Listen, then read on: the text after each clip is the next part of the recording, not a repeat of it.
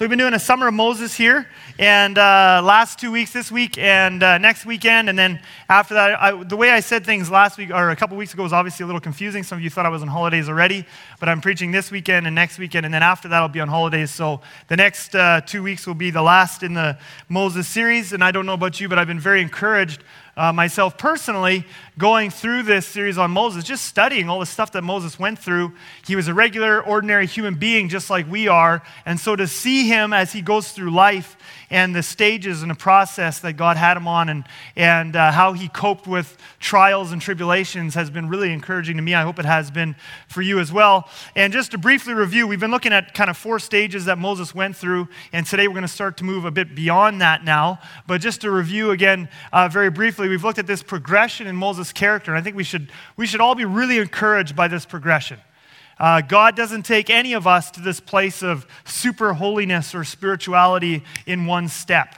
And, uh, and so he takes us through a process. And, and if we'll allow him, he'll take us quicker, or sometimes if we resist him, it'll be slower.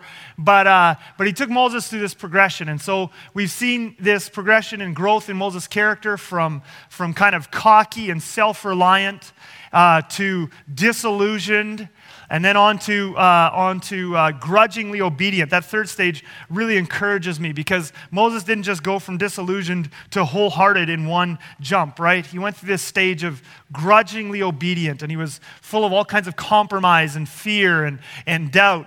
And then in the last couple of, uh, of weeks of this series, we've looked at how Moses finally got to this place where God wanted him to get to was he got to this place where he was dependent on God. And, and what is dependence on God? Because every Christian would say, oh, yeah, I'm dependent on God. We should all be dependent on God. What does dependency on God look like? Well, we've seen it in Moses' life. Dependency on God looks like when you have a problem, when you have trouble, when you have a big decision to make. Uh, your first gut reaction is not to just go ahead and make a decision to the best of your ability or to, or to, you know, or to get a bunch of other people to help you make a decision, even though that's good to, to get advice and wise counsel. Certainly, no problem with that. But a, a spiritually mature person, a dependent person, is a person who your first gut reaction when you run into trouble, when you run into a trial, when you have a big decision to make, is you get alone with God for yourself. And you wait on the Lord and get in the presence of the Lord.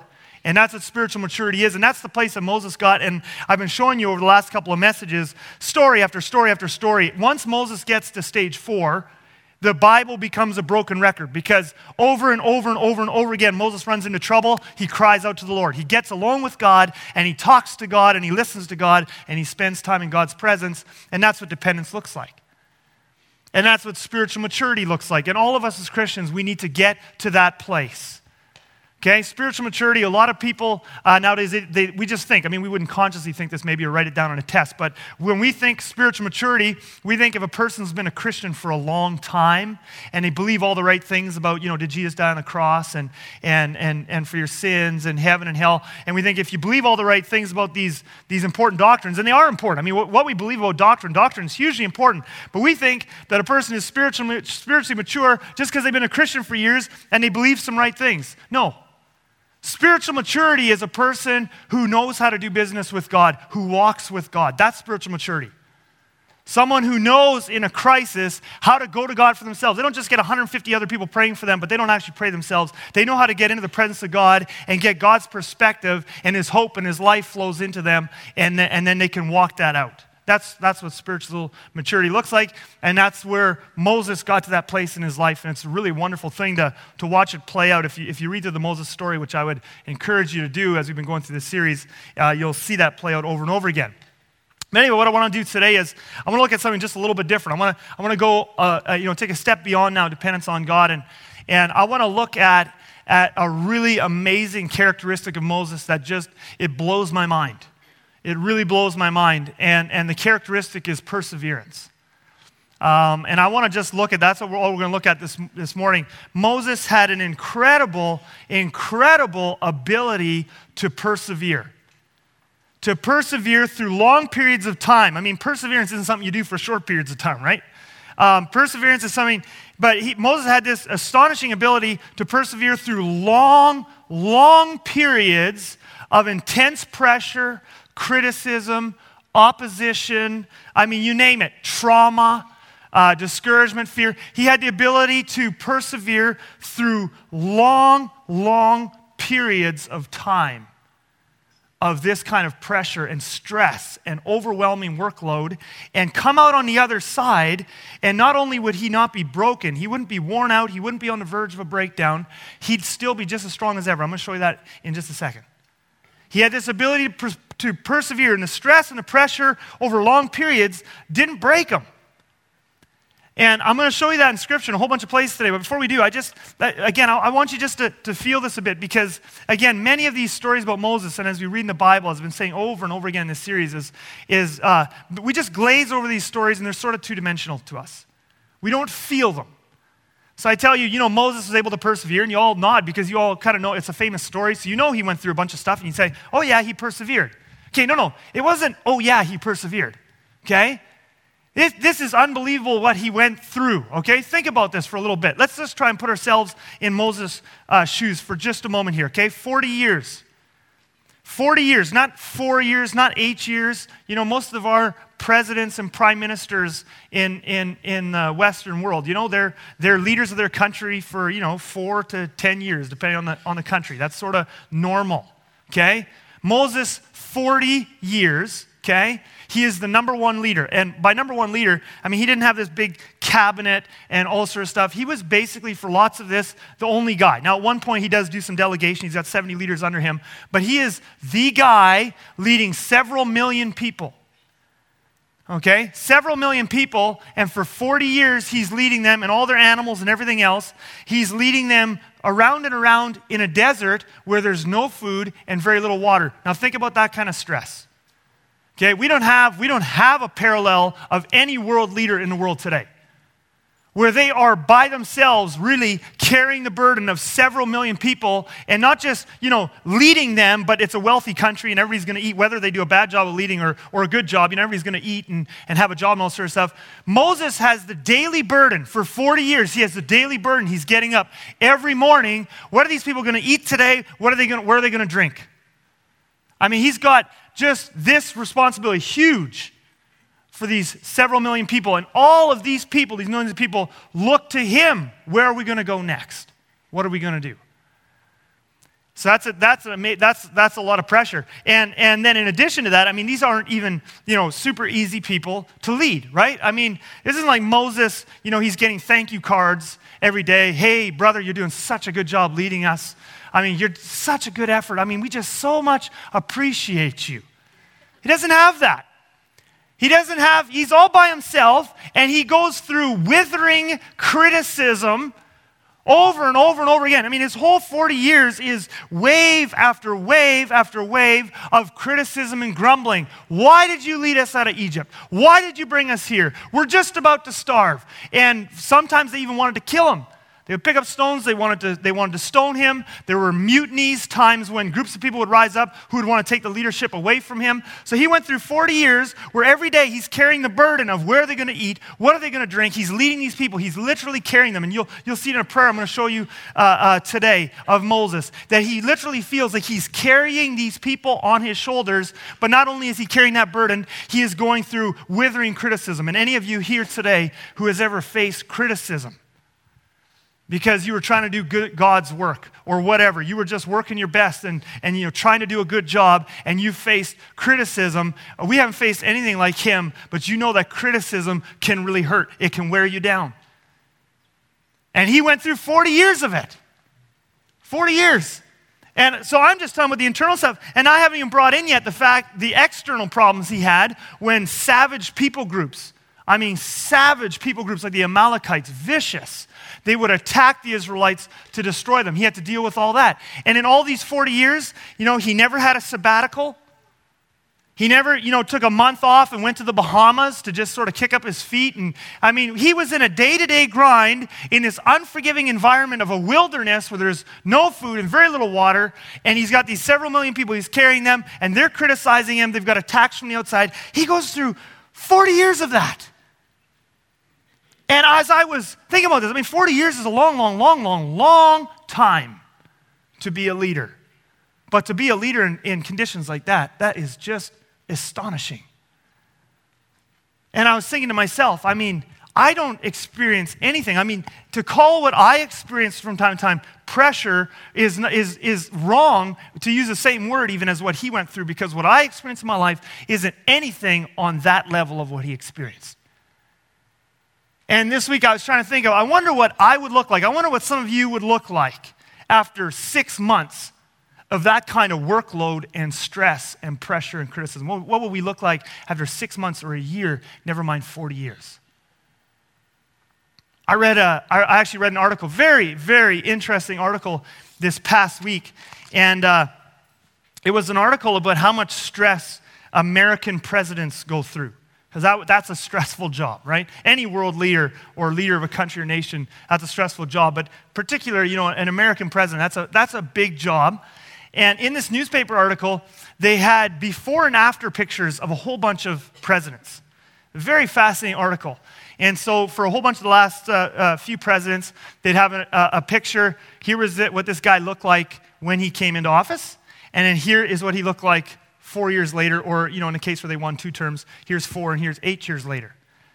And it was absolutely shocking to see these pictures, just a whole row. And with all the guys, it was the exact same thing. They would come into, the, uh, into office, they would look, you know, relative, whatever age they came in, middle aged and kind of healthy and, and young and lots of vitality. I mean, that's why they were running for president in the first place. You got to have a lot of energy. And four years later, they look 20 years older. It's crazy. They look decades older. I mean, they just wither right in front of your eyes. And the whole point of the article was that the stress these guys are under really affects their bodies, it wears them out. And uh, I mean, we have a saying about that, right? I mean, we often say, you know, stress will take years off a person's life or that, you know, that stressful job will take years off a person's life. And, uh, and, and, uh, and, so, and we see it happening, right? Now, the interesting thing is, Moses went through 40 years. These guys go through four, eight years. Moses went through 40 years, and he had way more pressure than they did. He'd have, he'd have computers to help him, you know, do all the administrative work and, and all sorts of stuff. It was, it was him. And in those days, you know, they could stone you. They don't stone people now. In, well, at least in our countries, right? And, uh, and Moses went through all this sort of stuff. And the thing that I find really amazing is at the end of it all, okay? After 40 years, the Bible tells us he came out of it just as strong as ever. He was full of energy, he was full of vitality, he was not worn out or broken down. I'm going to show you this right now. Deuteronomy chapter 34 is the last uh, chapter in the book of Deuteronomy, and it tells us about the last day of Moses' life. In the last day of Moses' life, uh, God took him up on a mountain on the east side of the Jordan River so that he could look into the promised land. The last thing before he would die, he could look in. And again, and I don't have time to get into it, but for those of you, you kind of know the story. There, he's not allowed to go into the promised land himself because there was an incident there where he disobeyed God and, he, and they needed water from a rock and he hit the rock instead of speaking to it. He disobeyed. And so God said, You're not allowed to go into the promised land, okay? Because of his disobedience. So, on the last day of his life now, he goes up on this mountain and he gets to look into the promised land uh, right before he dies. And, now, and that's what's happening in Deuteronomy 34. And in verse, chapter, uh, verse 7 of this chapter, we get a description of Moses' condition just before he dies. Okay? Now, remember, this is after 40 years. I mean, remember, like, an American president will age decades in just a few years on the job. Moses went 40 years. I mean, you would think this guy would be completely on the edge of a nervous breakdown. And I want to show you 34, verse 7. This is Moses after 40 years in that kind of pressure, intense workload, overwhelming stress and criticism. This is what he was like at the end of it all. Moses was 120 years old when he died. His eye was undimmed and his vigor unabated. Okay? 120 years old, first of all, and his eye was undimmed, his vigor was unabated. Uh, 120 years old is pretty old, in case you hadn't noticed, okay? I don't know anyone who's 120 years old. The oldest person I know is Mr. McAllister, who comes here on Saturday nights, and he's 90 something, okay? But uh, 120 years old is a long time. You would think 40 years in a job like that, wandering around the wilderness, would kill a guy a long time before 120. He went right to 120, and it says his eye was undimmed. His senses were still all there. He didn't need glasses, he didn't need a hearing aid. I mean, one of the sad things that, that most of us have to go through is as we get older, right? Our eyes don't work as well. Our hearing starts to go right as we get older. You know, uh, people have to talk louder and louder sometimes to us, right? And uh, but Moses didn't have that. His senses were still fully all there. And then it says that his vigor was unabated. I like how the NLT the NLT puts it. Look at here. Moses was 120 years old when he died, yet his eyesight was clear and he was as strong as ever. In other words, if it wouldn't have been for his disobedience thing with the water, uh, you know, and, and a rock, if it wouldn't have been for his disobedience there, he could have kept going. 40 years. He's not on the verge of a, of, of, a nervous breakdown. He's not worn out. He's not hard. He's not bitter. He's as strong as ever. Now, I don't know about you, but I would like that. How many of you would like that? To be able to go through intense workload, stress, discouragement, to carry these burdens, but at the end of your life to be stronger than ever, inside and out. And that's what I want to look at today. I want to look at the secret. How did Moses persevere? How did he stand up under that pressure? How did he stand up under the criticism and not break down? But before I do that, I want, I want to do one other thing first because I want to make sure you don't misunderstand me. Because uh, Moses obviously was an amazing overcomer. At 120 years old, he could have just kept right on going. He wasn't tired out. He wasn't looking for a long sabbatical. He was still going strong. But when I say that he's an overcomer and that he was full of vigor, some of you might get the wrong impression of what I'm saying. And you might think to yourself, okay, Moses was an overcomer. You know, he was, he was this victor. He was strong as ever. And what you're going to make the mistake of thinking is that during those 40 years in the desert, you know, every day he just, he was in victory. He was, he was going strong. He was happy on the inside. And because that's what our, our idea of an overcomer is sometimes, I think. And you might not then be able to identify with Moses. And you might think, well, I don't always feel that way. I'm not an overcomer like Moses. And I want to make sure that you don't misunderstand. When I say Moses was an overcomer and he triumphed and he was just as strong as ever at the end, I don't mean that in the middle there he never had he never had intense times of discouragement, despair, self-doubt or fear. He most certainly did. And I'm going to show you a prayer in just a moment. He most certainly had many, many times of intense discouragement, intense frustration, and intense feelings of being overwhelmed. When I say that he was an overcomer, and at the end of it, he came out stronger than he was uh, uh, before, I don't mean that he never felt the pressure, I mean that the pressure never broke him. And I, I want to show you this. I'm going to show you my, my favorite prayer in the Bible, at least for this week. Um, and I just love this prayer, and mostly because it's kind of funny, actually, to, to read it. It wouldn't have been funny for Moses. But uh, Numbers 11, verse 1, because I want to show you that at the end, if we step back and look, 40 years, he comes out at the end. He is a victor. He's not broken. He's not worn out. But in the middle, you're going to see there's many, many intense valleys for him. How did he persevere through them? Well, let's just look at one of these valleys. Numbers 11, verse 1. And the background here is that the Israelites are complaining again. Okay? broken record. Some things just happen over and over again with both us and them. In Numbers 11, verse 1, let me read this to you. I'm going to show you his prayer because I want to show you that he had deep struggles during the 40 years. Okay? 11, verse 1. And the people complained in the hearing of the Lord about their misfortunes. And when the Lord heard it, his anger was kindled, and the fire of the Lord burned among them and consumed some of the outlying parts of the camp. Okay? Okay, wow. So that's not good. And God was upset about the grumbling. So let's keep going here. Verse 2. Then the people cried out to Moses, and Moses prayed to the Lord, and the fire died down. So the name of that place was called Taberah because the fire of the Lord burned among them. So, okay, good job, right?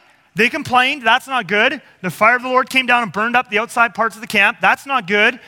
But they repented they cried out to Moses. Moses cried out to the Lord. By the way, notice again what I, what I talked about in the last two messages before this. Whenever Moses has a problem, what does he do? He prays to God. Broken record. It's all over in the scriptures over and over again. But anyway, they cry out, they repent. Moses you know, calls out to God, and the fire stops coming down. We think, happy ending, right? What a good story. Very next verse, okay? The smoke is still coming up from some of the tents on the outside of the camp, all right? Now the rabble that was among them had a strong craving, and the people of Israel also wept again and said, Oh, that we had meat. Now, can you believe this? Okay? Can you believe this? They just saw fire came down, some of their relatives died, they repented, Moses prayed, the fire stops, but it's still hot. They haven't cleaned up all the ashes yet. And right away, they're complaining again, oh, that we had meat. It's right at this point that I would be huddled over looking for lightning bolts to be coming flashing out of the sky at any minute, right? I mean, that's, that's a really freaky thing to be doing. Well, let's keep, keep reading here. We remember the fish we ate in Egypt that cost nothing the cucumbers, the melons, the leeks, the onions, and the garlic. But now our strength is dried up, and there is nothing at all but this manna to look at. And I want you to just think about that last line. I mean, that is, think about the audacity of complaining about manna. God has rescued these people out of hideous bondage in Egypt. They don't remember the slavery, they just remember the free food now. But God rescues them out of hideous bondage in Egypt, which was for their benefit. I mean, they couldn't stand it in Egypt. It was horrible there. He rescues them out of there. They, then they have to travel through this wilderness where there's no food in this wilderness.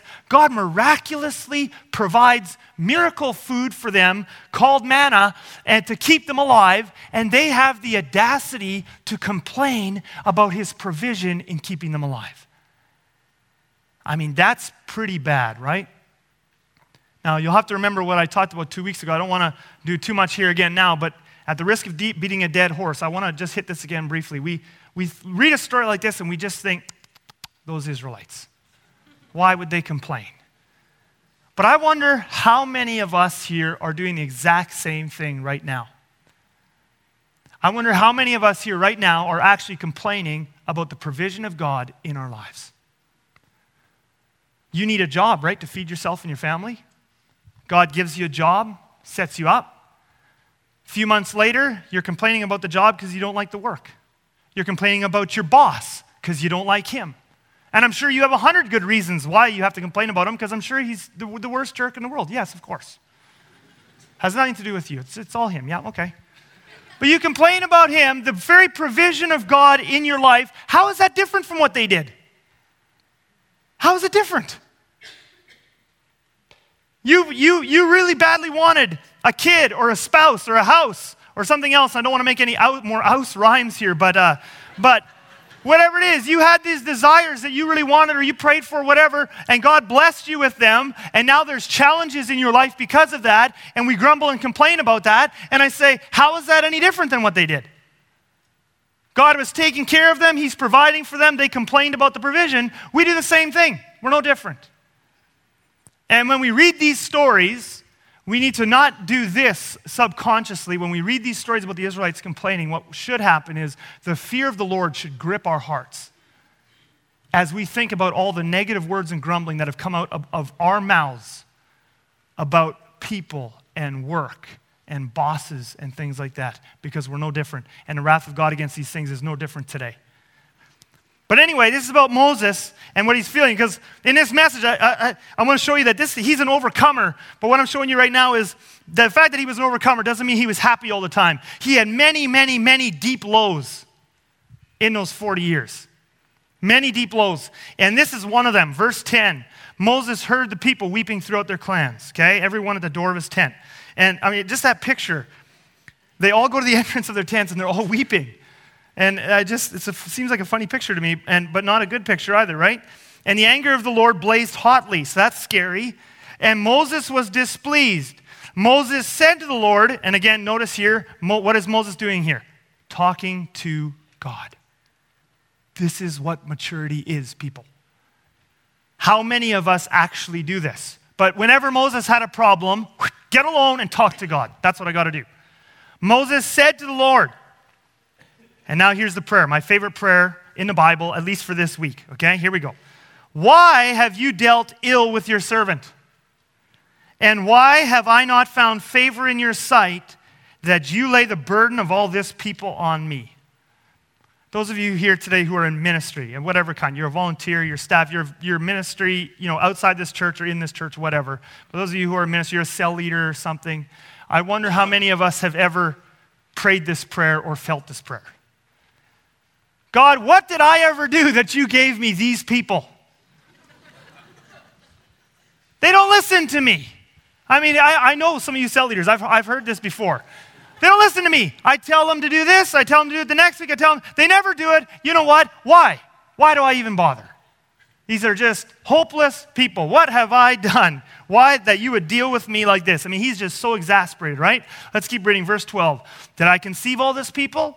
Did I give them birth that you should say to me? He's kind of ranting now, okay? Carry them in your bosom as a nurse carries a nursing child to the land that you swore to give their fathers. Where am I going to get meat to give all this people? For they weep before me and say, Give us meat that we may eat. I'm not able to carry all this people alone. The burden is too heavy for me. And here comes my favorite part of this prayer.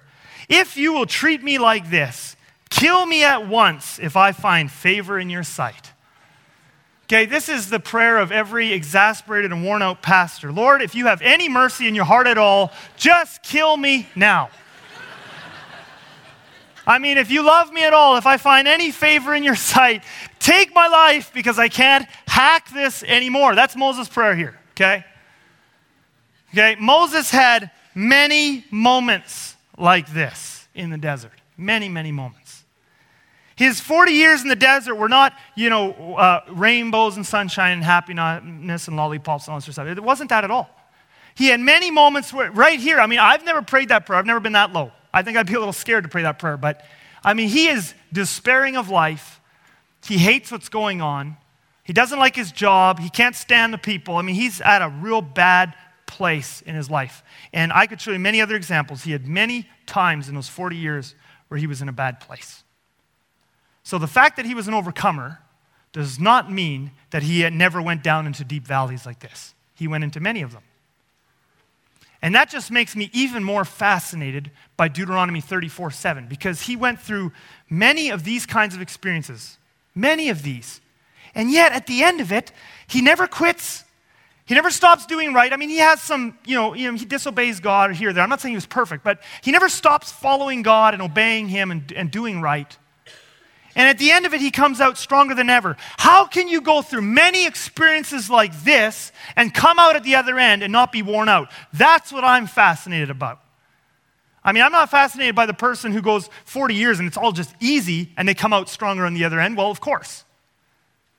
He didn't go through it all easy. He went through really tough stress, pressure, criticism, and opposition, and all the rest, and trauma, times when he even despaired about life. And at the end of that, he came out, and it says he could have just kept right on going. Stronger than he ever was before. So, what was Moses' secret? How do you walk in the valley of the shadow of death like that over and over and over again in the pressure cooker of, that he was in for 40 years and not be blown to bits by it, at, at the very least emotionally, if not physically? And I think the answer, uh, we can find the answer. There's a passage of scripture I want to take you to now, and it is in Ex, it's two chapters long. It's Exodus chapters 33 and 34. And if you want to understand the, the life of Moses, I believe that these two chapters, if, if you're to, you know, if, if you're to distill the whole story of Moses down to, you know, one chunk, and of, and of course that's impossible. There's many stories, mean, we can't get rid of them all. But if you had to distill it to one chunk, this would be the chunk. This passage is, is I believe, the central passage of the Moses story for understanding Moses' life. In Exodus 33 and 34, it's like we get to look under the hood and we get to see what makes Moses tick. We get to see what his core values are, we get to see what his habits are, and we get to see how he lived his life during those 40 years. And this isn't just my opinion, by the way. Exodus 33 and 34, uh, the Apostle Paul you, takes up a whole chapter in 2 Corinthians chapter 3 speaking about these passages. And the Old Testament and the New Testament have dozens of quotes and allusions that come back to Exodus chapters 33 and 34. So it's not just my opinion that these two chapters are sort of central to the Moses life, that's scriptural, okay? And uh, so I want to take you now because I want to show you the heart. How did Moses go through all these valleys of the shadow of death and come out on the other end and he's just as strong as he ever was before? I'm going to show you now. I'm going to start it in verse 7 of Exodus 33. Here's what it says Now Moses used to take the tent and pitch it outside the camp, far off from the camp, and he called it the tent of meeting. And everyone who sought the Lord would go out to the tent of meeting, which was outside the camp. Now, first thing I want you to notice here is uh, this is something Moses used to do all the time. Okay, this is a lot of the stories, this thing you have to understand. From Exodus to Deuteronomy, a lot of the stories about Moses are one time stories, right? They're one time stories. Uh, you know, the, the children of Israel were over here, and this happened. Moses prayed to God. God told him to do this, so he did this. The next time they were over here, Moses prayed to God. God told him to do that, so he did that. And there's sort of all, there's a lot of one time stories. In this passage here, we're not seeing a one time story. This is what I said. We're getting a look into, under the hood of Moses' life to see what makes this guy tick. We're seeing this is what he always did. Wherever the Israelites went, this is what he would do. The first thing he would do is set up a tent of meeting. Why? Because he knew that the people needed to meet with God. We're not, we're not looking here at, you know, this was one thing for one situation. We're looking at a core value of Moses' life. Everywhere they went, I'm going to set up a tent of meeting because these people need to meet with God. Keep going here, verse 8. Whenever Moses went out to the tent, oh, he didn't just set up the tent of meeting for everybody else, he went there himself. Whenever, not just once, not in certain situations, whenever Moses went out to the tent, he was regularly going out to the tent.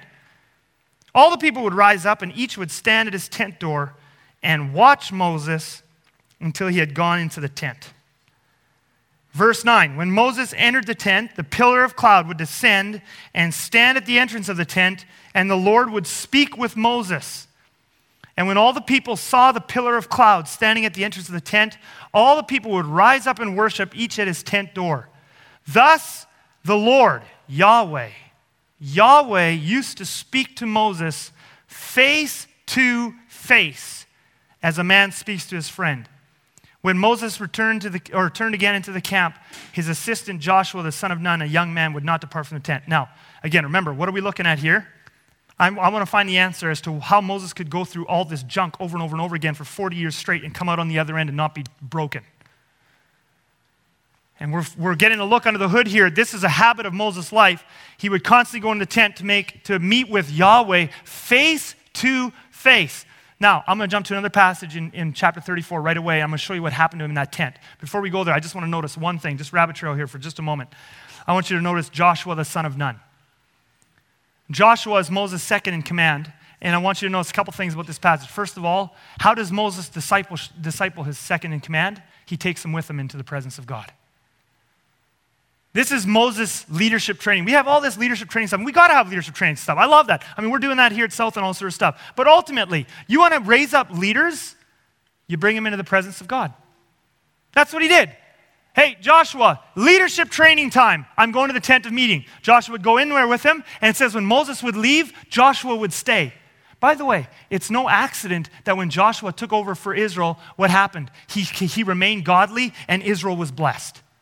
Joshua was a very successful leader. It's also no coincidence that after Joshua died, the Israelites went right into a ditch. It says that in Joshua and Judges, after Joshua died, the moment every, all the leaders died who had known Joshua personally, Israel completely left God. I'll tell you why. They no longer had a leader who was grounded in a tent of meeting with God. So Moses, when he raises up a leader, Joshua, let's go. They go in with God. And Joshua stays there with God after Moses is gone. And that's why after Moses comes down, what a great succession plan. Joshua takes the mantle and they keep on going. Unfortunately, there wasn't a third generation in that tent there because after that they left it. But anyway, what happened to Moses in that tent? Because we're examining the question how does Moses come out of all this junk stronger than ever? Well, I want to show you what happened to Moses in those face to face meetings with Yahweh. Exodus 34, starting in verse 29. When Moses came down from Mount Sinai with the two tablets of the testimony in his hand as he came down from the mountain, Moses did not know that the skin of his face shone because he had been talking with God. Okay, now some of you are thinking, well, that's Mount Sinai, not the tent of meeting. Just wait. We'll get to the end of this passage. This happened whenever he met with God. It, did, it wasn't, his face wasn't shining because of Mount Sinai, it was because he had been talking with God. His face didn't shine because of a tent, an old tent. It's because he met with God in that tent. But when Moses came down, he didn't know. He didn't have to work it up. But when he came down from talking with God, something had happened to him because his face was shining. Next verse. Aaron and all the people of Israel saw Moses, and behold, the skin of his face shone, and they were afraid to come near him. But Moses called to them, and Aaron and all the leaders of the congregation returned to him, and Moses talked with them. Afterward, all the people of Israel came near, and he commanded them all that the Lord had spoken with him on Mount Sinai. And when Moses had finished speaking with them, he put a veil over his face. Verse 34 Whenever, in other words, this wasn't just one time. It wasn't like a one time freaky event. One time Moses had this strange prayer time with God where God decided to make his face glow. No, whenever. Whenever Moses went in, so now it's time with the tent of meetings. So it didn't just happen when he went on Mount Sinai. It didn't have to do with the place, it had to do with the who. Whenever Moses went in, speaking of the tent of meeting, before the Lord to speak with him, he would remove the veil until he came out. And when he came out and told the people of Israel what he was commanded, the people of Israel would see the face of Moses, that the skin of Moses' face was shining. And Moses would put the veil over his face again until he went in to speak with him. Okay, now let's just think about this for just a moment because, again, we're asking the question how does Moses come through all this junk and come out here on the other side of it stronger than ever? We're starting to touch on it, aren't we? He goes into this tent, his face isn't shining, he's got all kinds of problems. He comes out, though, his face is shining. It's literally shining. And he doesn't have to work it up. He doesn't go in a tent go, mm, I got to come out with a glowing face. That's, no, he doesn't even know it's there. He goes in the presence of God, he comes out, it's shining. Why? That's what happens when you're with God. Something will happen to you. If I go outside on a hot summer day and I spend the whole day in the sun, it's not smart. I'm going to get, my face going to get a bit red. I'm going to have a sunburn. I'm not going to have to work it up. I mean, I don't even want it, okay? But my face is going to get a little red because that's what happens in the sun. The sun has powerful rays. Physics, biology happen. My skin burns if I'm exposed to those rays for too long. Moses goes into the glorious presence of God who made the sun. And he goes into the presence of God, the glorious presence of God. And of course, if you're in the presence of God like that, the one who made the sun, I mean, he comes out, you're going to be a little glory burned, if I may just coin a new term. Okay? The glory of God is going to rub off on him. It's just, it's not, he doesn't have to work it up. God doesn't have to do a weird miracle. That's just cause and effect. You go into the presence of God, his glory is going to do something to you. Now, I know some of you are thinking this is a little weird of a message because I've never seen someone come out of the prayer room with a glowing face. And I'm going to explain that to you in, in, in, just a few moments. But first, I want to show you something else. We have to, we have to rabbit trail here for just a bit because I need you to understand something about what's happening to Moses. Because this isn't the only place in the Bible where it talks about people shining. Okay, that happens actually in a few places in the Bible. We're going to examine this. We're going to come back to Moses and see what, what like, why is Moses' face shining when he goes in the presence of God? Okay, I'll read you two passages, and I could show you other ones, but we're going to go to Daniel, and then we're going to go to Matthew. We're going to listen to Jesus. Okay, but first we'll go to Daniel, and because there's uh, these other places where the Bible talks about people shining. Here's Daniel 12, verses 2 to 3. And many of those who sleep in the dust of the earth shall awake. So this is talking about the resurrection, right? So those who sleep in the dust are dead people, and they're gonna we're gonna awake someday, right? And that's the resurrection. Some to everlasting life. So some people will be resurrected and go to heaven, and some to shame and everlasting contempt. Some people will be resurrected and then they will be sent to hell. Now watch this, verse 3. And those who are wise shall shine like the brightness of the sky above, and those who turn many to righteousness like the stars forever and ever. So, uh, the righteous, when we are resurrected, we are actually going to shine. It says like the sky above. And that even almost seems to make a, a differentiation here of different kinds of shining. People who, people who during this lifetime here on earth turn many other people to also live righteously, they're going to shine like the stars. There's going to be a shining quality to their bodies physically. Okay? And just in case you think that's a little weird, let's go to Jesus. This is in many places in the Bible. Jesus said this in Matthew 13 43, speaking of what would happen after he came back and everybody gets resurrected. This is what he says Then the righteous will shine like the sun in the kingdom of their Father. He who has ears, let him hear. So it's important enough to Jesus that he repeats it. And so after we get resurrected, our bodies are physically going to shine. And I don't know what that all entails, but there will be a shining to our bodies. And I'm sure there's many reasons for this. I mean, I mean, just, I mean, I mean, one reason is probably just, I mean, when, our, when sin and death and sickness get taken out of our bodies, we don't even know, we have nothing to compare it to. All we know, all of our bodies are stained by sickness and death and decay. And we can't even imagine a body. If you took sin and death and decay out of it, I bet you that body would look to us like it was glowing. The health, the vitality, the energy, the power in that body, that, the, our resurrected bodies are going to be light years ahead of these bodies. They'll, they'll still be physical human bodies, but they'll be light years ahead because there's not going to be any sin or, or decay. So, in that sense, I think the bodies will glow, no question. But, but the main reason that we're going to glow is not just that we're going to be incredibly, you know, vi- you know, vitality and life and health. The main reason we're going to glow is because we're going to be so much in the presence of God. It, it's like the moon, right? The moon doesn't have the ability to be bright in and of itself. By itself, the moon is just a hard, dead, cold rock. But I don't know about you, but if you've ever gone outside, I've, I've gone outside on certain nights when it's a clear night, especially in winter, Clear night, you can go out in the middle of the night on a, on a night when the moon is full, and the moon will be so bright that I can actually see my own shadow outside in the middle of the night. I don't need a flashlight, I can see everything. It's clear. I was going to say clear as day. It's not quite that clear, but it's bright, okay? Um, and why is that? The moon isn't bright, but when the moon comes into the path of the sun's brilliance, the sun is so bright and so brilliant that the moon, just being in that brilliance, just reflecting that light, now has the power to brighten up the Earth's surface. And it's going to be the same when we get our resurrected bodies and we go, we're going to spend so much time in the presence of Jesus. We're going to be filled by the Spirit of Jesus. And His glory is going to be constantly reflecting off of us. And so we will literally, as Jesus says, we will shine like the sun. It will, it'll, be, it'll be bright. We'll have to have, you know, new eyes, better eyes, because otherwise we'd be blinded, right? But we're gonna, we're gonna shine, and not in a weird way. It'll be amazing. We will shine with God's light. Okay? And you say, okay, no. Now, what does that have to do with Moses? Well, it, this is not random. The fact that Moses shone when he met with God, and the fact that we're going to shine when we're in the presence of God with our resurrected bodies, this is not random information in the Bible. It's not like we're going to shine in the future with God, and then there's this other random thing where Moses shone, and that they have nothing to do with each other. They have everything to do with each other. We're going to shine with our resurrected bodies because we're going to shine reflecting God's glory. It'll just, his life will just be reflecting off of us, and we will shine. Moses was getting a little taste of it thousands of years in advance.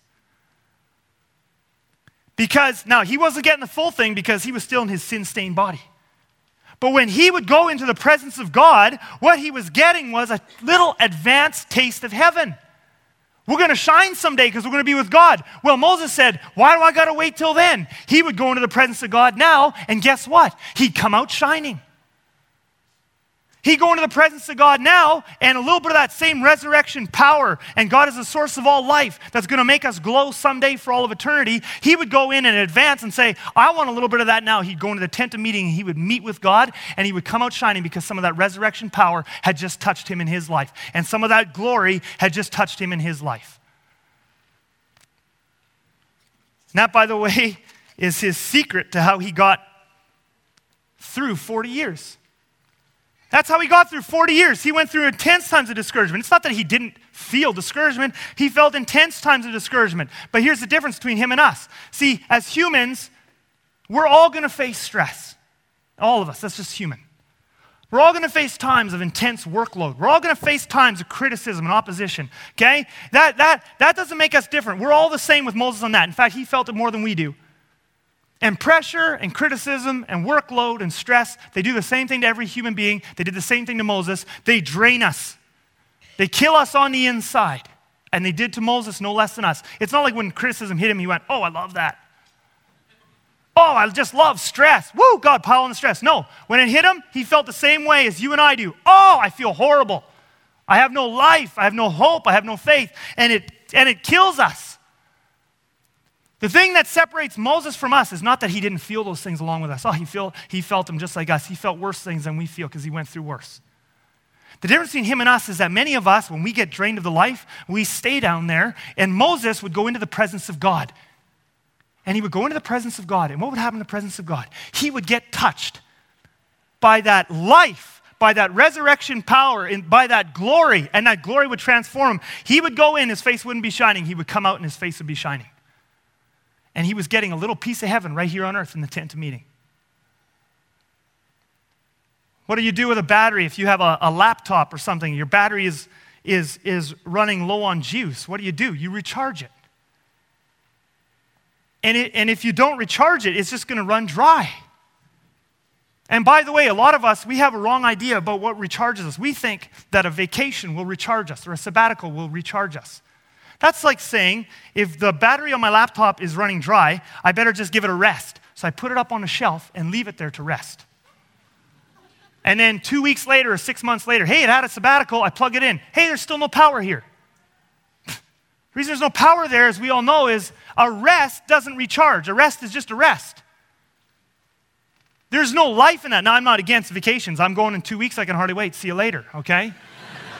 Because I like rest and I like recharging, and you can recharge when you rest if you do it right, if you plug into God. But you don't get life from doing nothing, you get life from God. And He is the source of all life, and someday we're going to experience that life in our resurrected bodies and we're going to shine. But you can go and meet with Him today and get a little advance payment. And when you are in the pre- pressure and the crisis, this is how 40 years, Moses had many times, down in the depths, I want to die. Into the tent of meeting, whoo, hope, faith, joy, strength, life again. And that's what he did. He would constantly recharge, recharge, recharge, recharge. And that's why after 40 years of intense pressure, he comes out the other side and it says he could have kept right on going. He could have kept right on going. Now, I know what some of you are thinking there. I want to finish with one last passage here because you're thinking to yourselves, again, because back to this question of, well, I've never seen anyone's face glow. So it must have been different for Moses. Obviously, Chris, this is sort of a one time thing. Moses had something that we can't have because I've never seen someone's face shine uh, when they've been with God, okay? And, and you're right about that. I mean, when we go, when we go to prayer, you know, most at least I haven't seen it. Maybe it sometimes happens for Grace Fast. I don't know. Um, I could. But, uh, you know, most of us, we go and spend time with God. We don't come out face glowing. So it's true. There's something a little bit different about Moses. Uh, he physically, he physically got to go into the physical presence of God, and that's why the physical glory of God would, it would, would interact with his physical body, and his physical body would physically glow.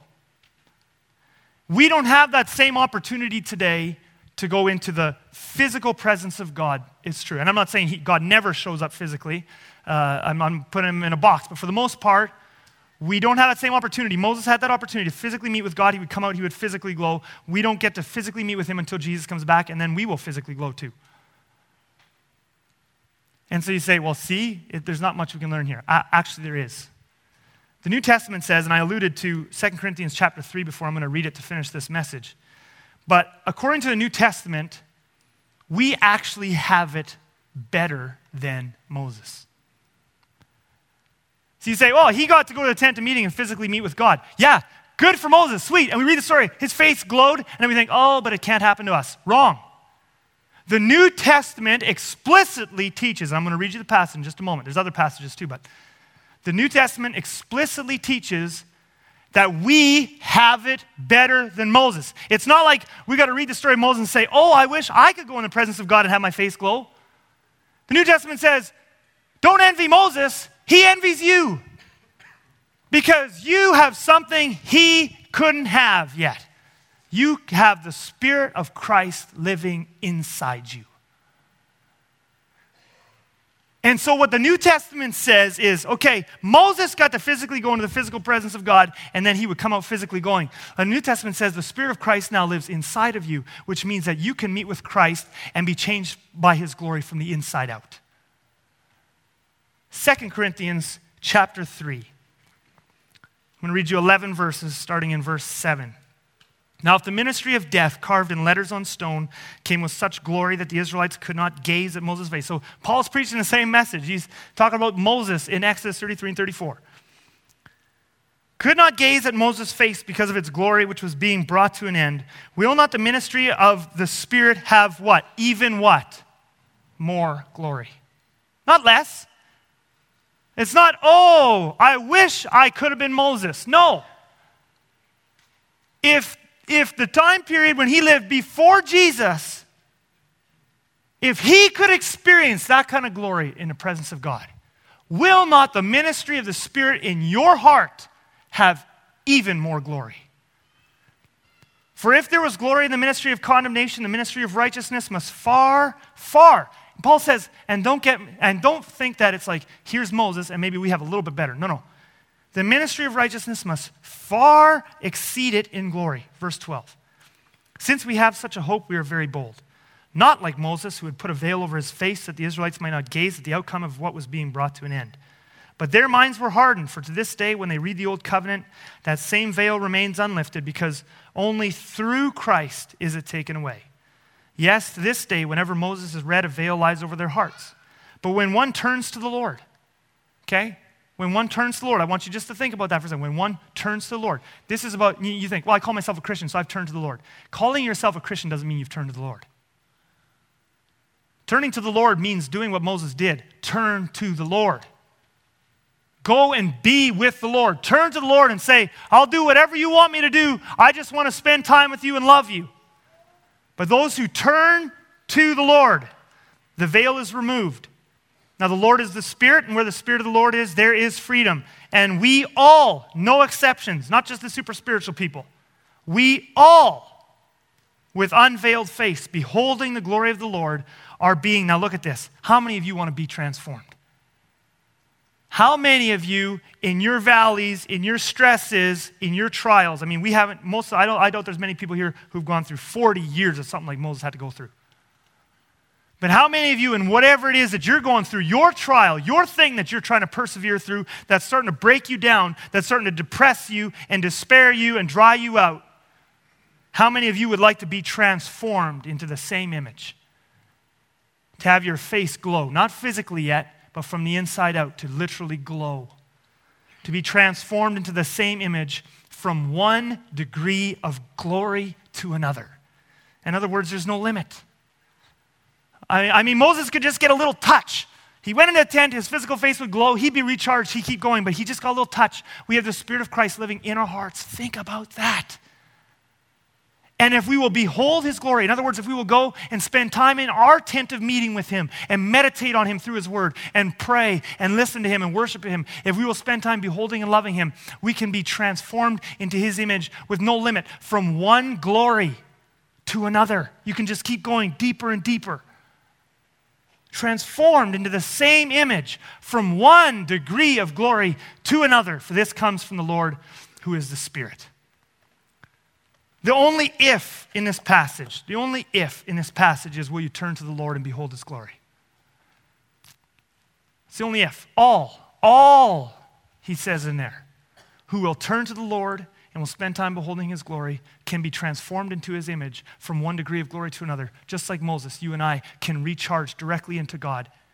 And every time that we do, a bit of his resurrection power, the same resurrection power we're going to experience in full sometime in the future, you can get a little down payment right now.